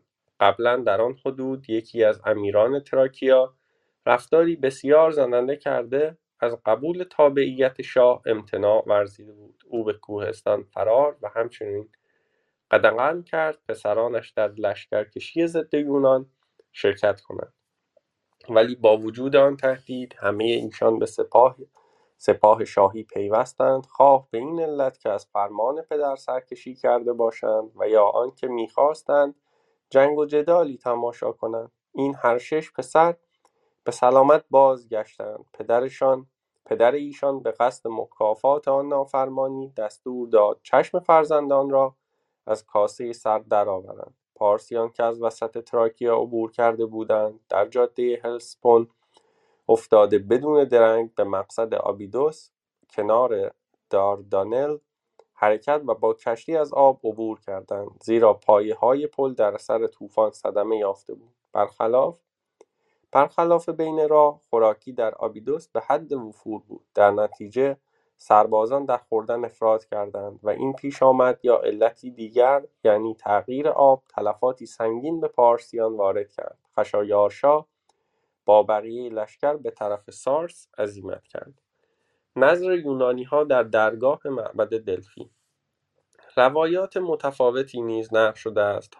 حاکی از اینکه خشایارشا هنگام عقب نشینی از آتن از راه خشکی تا ایون در ساحل رودخانه استروما آمد و از آنجا لشکریان را برای پیشروی تا هلسپون تحت فرماندهی هیدارنه گذاشت و خود در جهاز فنیقی به کرانه آسیا عزیمت کرد. در بین راه باد شدیدی از مصب استروما برخاست و از پی آن دریا طوفانی شد و در اثر تلاطم آب گروهی از پارسیان که در التزام رکاب بودند به عرشه کشتی هجوم بردند و کشتی به حالت غرق و غرق به حالت خطر و غرق شدن افتاد و خشایارشا که نگران شده بود ناخدا را پیش خوانده پرسید برای نجات سرنشین ها چه تدبیری باید به کار بست؟ او پاسخ داد راه حلی به نظر نمی رسد مگر اینکه از جمعیت کشتی کاسته شود. پس از شنیدن آن جواب خشایارشا به همراهان فرمود سرکاران وقت آن فرا رسیده است که علاقه خیش را نسبت به من نشان دهید و چنین می نماید که اکنون نجاتم در دست شماست. نجبای پارس تعظیم تمام کردند. سپس بدون عرض کلمه خود را از کشتی در دریا انداختند و کشتی سبکبار و سالم به ساحل آسیایی رسید. به مجرد اینکه خشایارشا قدم بر کرانه گذاشت به شکرانه سلامت جان خود تاجی زرین به ناخدا داد. ولی چون او سبب اطلاف جان بسیاری از پارسیان شده بود فرمود سر از تنش جدا سازند. به نظر من به نظر من روایت ثانی راجع به بازگشت خشایارشا باور کردنی نیست به خصوص مطلبی که به سرگذشت پارسیان مربوط می شود اگر واقعا ناخدا مطلبی عرض کرده باشد که به او نسبت می‌دهند حتی یک در هزار هم جای شک نیست که پادشاه به افرادی که در عرشه جمع شده بودند آن هم حضرات بزرگزادگان فارس میفرمود در قسمت تحتانی جهاز بروند و دستور می‌داد عدهای مساوی پاروزن را که از اهالی فنیقیه بودند از عرشه به دریا فرو اندازند. چنان واقعی امکان وقوع نداشته. حقیقت امر این است که چنان که قبلا مذکور افتاد خشایارشا با لشکریان خود از شهر آبدر گذشته و به سکنه آنجا که قبلا با ایشان معاهده بسته بود شمشیر طلا و سربند گلدوزی زرین بخشید.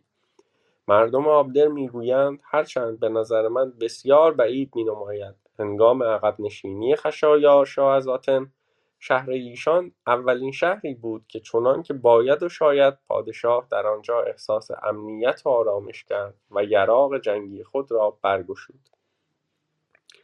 در آن میانه ها از عهده تصرف اندروس اندروس برنیامدند و توجه خود را به کاریستوس معطوف کردند. ایشان آنجا را ویران سپس به سالامیس بازگشتند. در بازگشت به این محل نخست بر غنایم جنگی دست دست انداختند و قسمتی از آن را به رسم سپاس به درگاه خدایان نثار کردند. غنایم از اشیاء گوناگون به خصوص سه جهاز فنیقی بود که یکی خاص برزخ استیموس تعیین شد که هنوز تا زمان من در آنجا دیده می شود ناو دیگر را به درگاه آجاکس آجاکس سالامیس اهدا کردند. سپس به تقسیم و توزیع دیگر های جنگی پرداختند و, و اولین غنیمت را به معبد دلفی فرستادند و, و از آنجا و از آن تقدیمی ها مجسمه ای ساختند که هجده پا ارتفاع و که هجده پا ارتفاع و دست در دماغه کشتی دارد و در کنار مجسمه زرین اسکندر مقنونی پابرجاست تمیستوکل در اسپارت. من ادامه بدم یا اینکه اینجا متوقف شم. خیلی ممنون متشکرم. من خودم می‌خونم یه بکنم هشت صفحه بیشتر نمونده. با هم قسمت می‌کنیم که این قسمت رو تموم بکنیم. من معذرت می‌خوام اگر امشب کمی طولانی تر میشه فقط برای اینه که بتونیم این کتاب رو ببینیم. قسمت تلخش رو هر زودتر بگذرونیم. قسمت شیرینم داشتیم ما قبلا در کتاب های قبل ولی بالاخره قرار نیستش که با این شکست خیلی بدجور ما امشب بریم بخوابیم. ببینیم به کجا می‌رسه. تمیستوکل در اسپارت. پس از تقدیم حصه شکرانه به معبد دلفی، یونانی‌ها به نمایندگی تمام یونان از درگاه خدا پرسیدند آیا از آنچه اهدا شده بود خوشنود است؟ جواب آمد از آن بابت خوشنودی حاصل است ولی از اهالی آگینا راضی نیست. چه به طوری که سزاوار بود پس از پیروزی در سالامیس تقدیمی شایسته پیش نیاورده. اولا دو تا نکته اینجا در نظر داشته باشید. گفته شد که آتن تماما سوخت. در صورتی که ما اینجا داریم می‌بینیم که معبد دلفی برجا هست و اینها معبد دلفی تماما نسوخته بلکه بخش چوبیش سوخته بود. و حتی در همان زمان هم که خود خشیاشا وارد آتن شد و گفتند که سوزونده تمام شهر رو که نسوزونده بود نه اینکه بخوام آب پاکی بریزم بر گناهان خشیاشا ولی تماما نسوخته بود آنچنان که در هرودوت آمده. حتی در آنجا هم میگه که چند تن از یونانیان رو میفرسته که به معبد دلفی برن و پرستش خودشون رو بکنن و مراسم آیین‌های خودشون رو به اینجا هم الان ما داریم می‌بینیم بعد از که برگشتن بلافاصله که نساختن. پس قسمتی از شهر همچنان برپا بوده. در نتیجه آن سکنه آگینا سه ستاره زرین بر تیرکی برنزی تقویم داشتند که تا زمان من در کنار قدحی است که کرزوس فرستاده بود. وقتی غنایم توزیع شد یونانی‌ها به طرف برزخ عزیمت کردند و در صدد برآمدند که در آنجا به ترین نفر در نبرد سالامیس جایزه بدهند ها در معبد پوزیدون جلسه تشکیل دادند تا رأی بگیرند چه کسی شایستگی مقام نخست و کی مرتبه دوم دارد. آنها می‌پنداشتند از هیچگونه فداکاری و جانثاری دریغ نکرده‌اند از این رو همه نام خود را نفر اول نوشتند. اما اکثریت حضار مقام دوم را به تمیستوکل دادند. بنابراین کدام برای احراز مقام اول بیش از یک رأی نداشت و تمیستوکل به آسانی مقام دوم را به دست آورد. و به واسطه حقد و حسادت متقابل تصمیمی برای انتخاب نفر اول اتخاذ نشد و فرماندهان به شهرهای خود بازگشتند بدون آنکه امتیازی بوده باشد. اما با وجود نام تمیستوکل بر سر زبانها افتاد و عنوان و افتخار ترین فرد نصیب او شد. جالبه که ما داریم می‌بینیم از بعد از اینکه حالا اینها پیروز شدن کم کم داره اختلافاتشون رو رو داده میشه رو نمایان میشه. برای حتی به دست آوردن اینکه کی بیشتر از همه فداکاری کرده همه خودشون رو مستحق می‌دونستن. هیچ کس به هیچ کس دیگه رأی نداد. شاید بشه گفت در اینجا حداقل از دید من نفر اول تمیستوکله که اون بود که پا پافشاری کرد که میان همه اختلافات رو بذاریم کنار فعلا شروع کنیم به حمله کردن و واقعا معروف مرغش یه پا داشت. ولی خب مقام دوم رو به اون دادن. هر کدوم مقام اول رو به دست می آوردن احتمالا مدعی این می شدن که باید بر تمام این سرزمین هایی که با هم متحد بشن فرمان روایی بکنه و شاید برای همین هم هیچ کدوم حاضر نشدن به دیگری رأی بدن.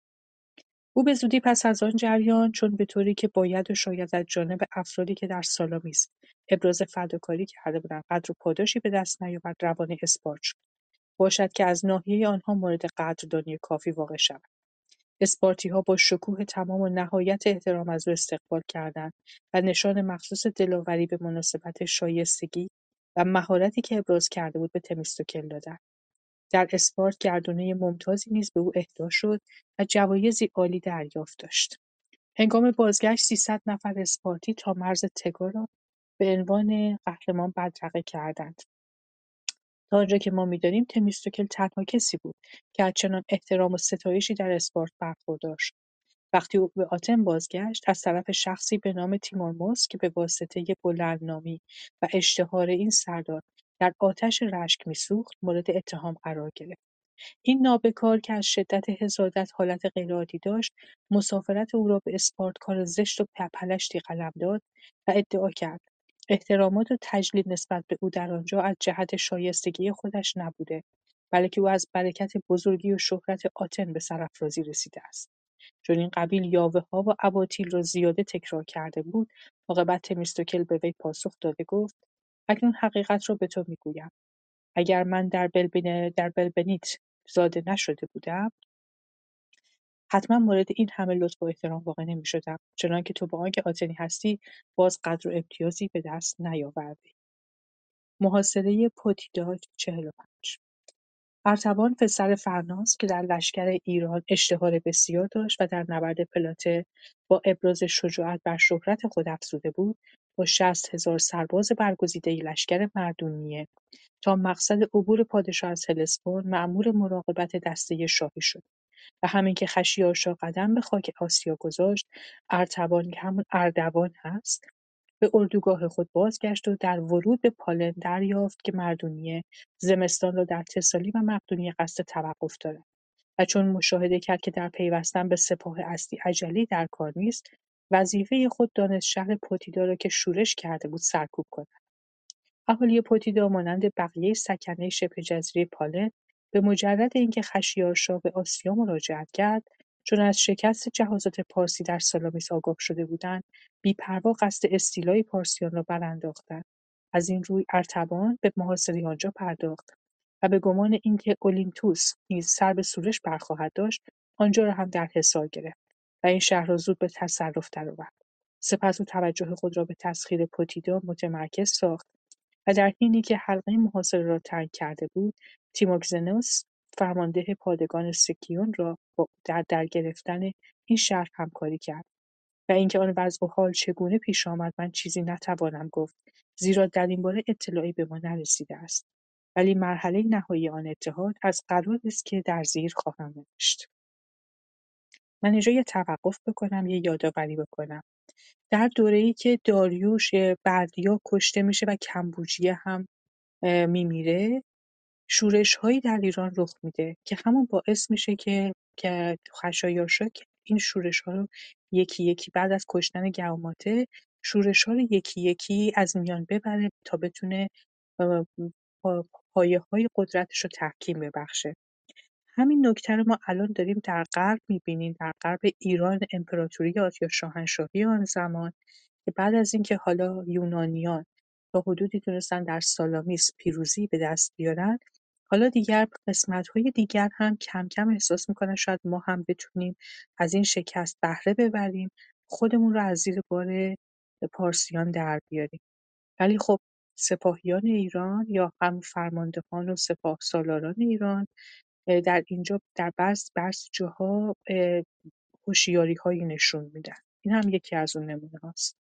هر وقت تیموکزنوس و ارتبان با هم قصد مکاتبه ارتباط می‌کردند مطالب خود را بر کاغذی مینوشتند و آن را به تیر بسته و تیر را با کمان به قصد مطلوب رها می‌کردند بالاخره خیانت تیموکسینوس وقتی فاش شد که یک بار تیر را عوضی انداخت و آن به جای افتادن در محل معهود به شانه یکی از اهالی پوتیدا اصابت کرد. به طوری که در حین زد و در حین زد و پیش میآید. عدهای پیرامون پیرامون مرد مجروح گرد آمده. تیر را از بدنش خارج ساختند کاغذ مکشوف و به فرمانده پوتیدا و سایر نقاط آن حدود که همدست ایشان بودند تسلیم و این راز برملا شد. فرمانده پوتیدا که پی برده بود گناهکار کیست باز اتهام خیانتی به طرف وارد نکرد که مبادا نام سکنه سیون تا ابد با لکه ننگ و خیانت آلوده شود. سه ماه بعد از این واقعه وقتی که شهر هنوز در محاصره بود جزر آب که بسیار طولانی شده بود و منظره کم عمقی به ساحل داده بود پارسیان را به وسوسه انداخت که از آن راه تا پالن پیش بروند اما هنگامی که دو پنجم راه هنوز مانده بود موج بزرگی فرا آمده به طوری که اهالی نقل می‌کردند آب هیچگاه تا بدان اندازه بالا نیامده بود. هرچند که جزر و عمده در آن حدود معدود نیست در نتیجه همه آنها که شنا نمی‌دانستند غرق شدند. بعضیها در حال شنا از طرف اهالی که با قایقها به قصد نابودی دشمن آمده بودند تلف شدند. کشتهها اکثرا افرادی بودند که نسبت به معبد پوزیدون بی‌احترامی روا داشته بودند. این مطلب به نظر من باورکردنی نیست. بعد از آن پیش آمد ارتبان با بقیه لشکر پی, کار خود رفت. و در تسالی به مردونیه پیوست. باقی جهازات پارسیان زود از سالامیس به طرف آسیا شتافتند و پادشاه را از کرانه غربی آبیدوس همراهان مشایعت کردند و زمستان را در ساحل کوم گذراندند. در اوایل بهار این جهازات در ساموس با تعدادی کشتی که زمستان را در آنجا گذرانده بودند به هم پیوستند. بیشتر جنگاوران این جهازها مادیها و پارسیان بودند. فرماندهی آنها با مردونتس پسر باکس و ارتبان فرزند آرتاخس و شخص دیگری ایتامیترس نام, نام برادرزاده ارتبان بود که به وسیله عموی خود ارتبان به این خدمت گماشته شده بود. به واسطه ضرب شستی که این عده خورده بودند پیشروی بیشتری به طرف غرب نکردند و کسی هم ایشان را به آن اقدام وادار نکرد و در ساموس به احتمال شورش و سرکشی اهالی آنجا آماده مقابله با شورشیان بودند. جهازات ایشان با های سهمی ایوونیا 300 فروند بود و هیچ به خاطر حضرات خطور نکرده بود که ممکن است یونانیا با جهازات خود به ایوونیا بتازند. پارسیان میپنداشتند که یونانیان فقط به حفاظت سرزمین خود اکتفا خواهند کرد. خاصه از این جهت که بعد از نبرد سالامیز های پارسی را دنبال نکردند و به, و به سهولت و آسانی دست از تعاقب دشمن کشیده بودند. اما حقیقت امر این است که پارسیان شوق و علاقه به رزم دریایی جدید نداشتند و در این حال مطمئن بودند که مردونیه و لشکریانش به های درخشانی نائل خواهند شد. پس جهازات را در ساموس متوقف کردند و بران بودند که در صورت امکان دشمن را تار و مار کنند و ضمنا در انتظار وصول اخبار فتوحات مردونیه باشند. با فرارسیدن فصل بهار و حضور مردونیه در تالی یا تسالی یونانی ها به جنب جوش افتادند. و قبل از آنکه پیادگان خود را آماده سازند جهازات ایشان شامل 110 رزمناو به فرماندهی لئوتوخید به مقصد آگینا حرکت کرد لئوتوخید به دسته جوان به دسته جوان خاندان پادشاهی اسپارت تعلق داشت و بعد از چند پشت نسب به هراکلس پادشاه باستانی اسپارت می رسید. گروه آتنی به فرماندهی زانتیپوس فرزند آری آریفروم بود. پس از ورود کشتیها به آگینا نمایندگانی از ایبونیا که هردوتوس پسر بازیلید نیز جزو آنان بود به قصد استمداد به اردوگاه یونانیان آمدند. آنها کسانی بودند که به اسپارت نیز رفته و برای نجات ایوونیا درخواست یاری کرده بودند. ولی آنها کسانی بودند که به اسپارت نیز رفته و برای نجات ایوونیا درخواست یاری کرده بودند. ولی توطئه آنها به وسیله یکی از افراد ایشان آشکار شد و شش نفر دیگر ناگزیر جزیره را ترک و به اسپارت عزیمت کردند. سپس به طوری که مذکور افتاد برای لشکرکشی تا ایوونیا به آگینا رفته و از سکنه آنجا استمداد و با زحمت زیاد ایشان را ترغیب به اقدام کردند. اگرچه تا, تا جزیره دلوس پیشتر نرفته بودند زیرا یونانیا از وضع ماورایی آن حدود بی اطلاع بودند. و میپنداشتند که آن نوایی مرکز نظامی پارس و خطرناک است. ساموس هم در نظر ایشان همان اندازه دور مینمود که ستونهای هرکول جبل طارق بنابراین در حالی که از یک سو پارسیان از پیشروی در نواحی غرب ساموس اندیشناک بودند از طرف دیگر یونانیان نیز با وجود همکاری صمیمانه سکنه جزیره خیوس باز از پیشروی بیشتر به حدود شرقی دلوس بیم داشتند. این ترس متقابل منطقه فیمابین را به سرزمین حایل مبدل ساخته بود. وسط صفحه 479 پی دی اف. وقتی که مردونیه زمستان در تسالی بود شخصی را به نام میز از اهالی کاریا معمور کرد که به تمام حاطفان اطراف مراجعه و بخت و طالع او را استعلام کند. در اینکه وی از آن کار چه انتظاری داشت من چیزی نتوانم گفت زیرا شرحی در آن باب به ما نرسیده است. ولی گویا غیر از تحصیل اطلاعات و مشاوره درباره اقدام فوری منظور دیگری در میان نبوده است.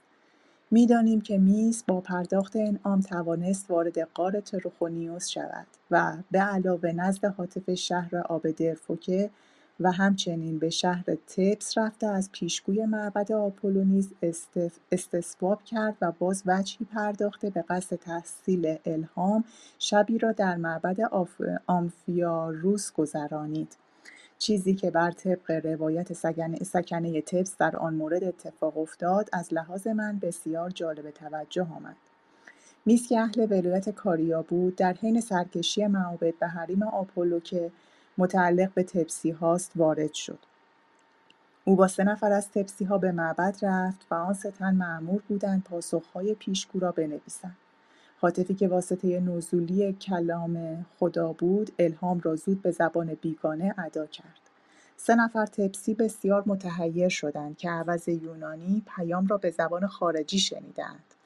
و از این بابت سرگردان بودند که میس لوحه را که پیام بر آن نوشته شده بود زود از دست آنها گرفت و اعلام داشت بیان آسمانی به زبان کاری هاست و آن را بر نوشته چست و چالاک به مقصد تسالی شده و آن را برنوشته چست و چالاک به مقصد تسالی شتافت. مردونی پاسخها را خواند و الکساندر فرزند آمونتاس را به پیامی با فرستاد. او الکساندر را که اهل مقدونیه بود از دو لحاظ برگزیده بود. اولا او با پارسیان قرابت سببی داشت. بوبارست پارسی با گیکه خواهر الکساندر ازدواج کرده بود و پسری داشتند که در آسیا میزیست و به اسم جد مادری خود آمونتاس نام داشت و به عنوان بخشش شاهانه از عایدات آلا آلابند اشهر عمده فریژیا بهر... نمی‌دونم. آلابندا شهر عمده فریژیا بهره من. نمی‌دونم این جمله چجوری خونده میشه. بهرهمند بود. ثانیا وی می‌دانست ارتباط الکساندر فقط جنبه رسمی دارد و وجه با کردار یکیست. با اعزام او مردونیه اطمینان بسیار داشت که آتن را به طرفداری پارس ترغیب کند و می‌دانست کثیر دارای روح سلحشوری هستند و عامل اصلی شکست جهازات پارسی بودند و امید داشت به وسیله اتحاد با ایشان آسان بتواند سیادت دریایی ایران را تأمین کند. آن انتظار تا موقعی که وی از برتری نیروی نظامی برخوردار بود کاملا به جا و قابل تایید بود. بنابراین میپنداشت که کلید شکست ها به چنگ او خواهد افتاد. زیرا طبق خبری که دارم دلالت الهامات آسمانی اتحاد با ها بوده و به همین مناسبت الکساندر را به نمایندگی خود به آتن فرستاده بود الکساندر سفیر مردونیه در ورود به آنجا خطاب به ها اظهار داشت من از جانب مردونیه آمدم و پیامی از شهنشاه دارم که ابلاغ می کنم. ما حاضریم تمام صدماتی که از آتن به ما رسیده است فراموش کنیم. از این روی اولا مردونیه اراضی یونانیان را به ایشان باز می‌گرداند. ثانیا ها اجازه دارند هر جا را که طالب باشند تحت اختیار خود درآورند و از حکومت خودمختاری بر خودمختاری برخوردار شوند و مردونیه معمور است معابد ایشان را که ویران شده تعمیر کند اینها اوامر شاهی است که باید اجرا شود مگر اینکه شما مانع شوید. در این صورت من از شما می‌پرسم مگر دیوانه شده اید که بر ضد شاه قیام می‌کنید؟ شما هرگز او را شکست نتوانید داد زیرا توانایی آن را ندارید که تا آخرین دم پایداری کنید. شما عظمت سپاه شاهی را دیده اید و از مقدار کلان آن آگاهید و قدرت و حدود بینهایت امکانات آن را نیز می‌دانید. و به خوبی واقف هستید که من چه لشکر بزرگی زیر فرمان خود دارم. و حتی اگر ما را هم مغلوب سازید هرگاه عاقل باشید ممکن نیست اندیشه غلبه بر آن سپاهی را در سر بپرورانید که چندین برابر قویتر از سپاه ما به جنگ شما خواهد آمد. ابتدای صفحه 472 کتاب 481 پی دی اف در خدمتتون هستم. پس زنهار که خود را حریف پادشاه بشمارید چه این پندار خطر نابودی وطن و نیستی ابدی برایتان بار خواهد آورد. از طرف دیگر چه بهتر که با ولی نعمت من سازش کنید و اکنون که خشایارشا نظر مساعد دارد این فرصت را غنیمت بشمارید با ما دست یاری دهید و مطمئن باشید که برای مسون بودن از تجاوز همه قسم تضمین فراهم خواهید داشت و بدین وسیله آزادی خود را نیز حفظ کرده اید. تا اینجا آنچه مردونی دستور داده بود ابلاغ کردم اکنون حرف دلم را نیز بشنوید احتیاجی نیست که من حسن نیت و خیرخواهی خود را نسبت به شما یادآوری کنم. در این باره به حد کافی اطلاع دارید. فقط تمنای خود را اظهار می دارم. و آن این است که با خواستهای مردونیه موافقت کنید. در نظر من کاملا روشن و بدیهی است که شما به هیچ وجه نمی توانید همیشه با خشایارشا در مبارزه باشید. اگر این احتمالی در نظرم بعید نمود ممکن نبود این مأموریت را بر عهده بگیرم. حقیقت امر این است که سطوت و اقتدار خشایارشا از حد بشری افزون است و او دستی قوی دارد. بنابراین اگر اکنون که شرایطی مساعد به شما پیشنهاد شده فوری با او سازش نکنید. از اندیشه عاقبت کار شما که بیش از دیگر اعضای اتحادیه یونانی در خطر هستید بعد خود میلرزم. و فقط شما گرفتار خواهید شد زیرا که وطن شما به سرزمین بی سکنه ای مبدل خواهد شد. از این رو تقاضا دارم رضایت خود را اعلام دارید چه بدون تردید این موضوعی بی اهمیت نیست که شاه بزرگ از میان تمام توایف یونانی تنها شما را برگزیده و اظهار علاقه کرده که حاضر است گذشته ها را فراموش و از این پس دوستی شما را با آغوش باز استقبال کند. پاسخ ها مأموریت الکساندر در زمینه ایجاد صلح و صفا میان ایرانیها و ها در اسپارت موجب آشفتگی و حیرت فراوان شد. ها پیشگویی سابق را که روزی ها به وسیله پارسیان و ها از پلوپونس طرد خواهند شد در یاد داشتند و از احتمال انعقاد عهد عهد و پسیان دوستی بین آنها به وحشت افتاده فوری نمایندگانی به آتن فرستادند. تصادفا رسول هر دو طرف با هم به آتن رسیدند زیرا ها که پی برده بودند اسپارتها از ورود نمایندگان پارس به آتن برای مذاکره صلح و دوستی اطلاع اند حتم داشتند که بدون تعویق نمایندگانی خواهند فرستاد.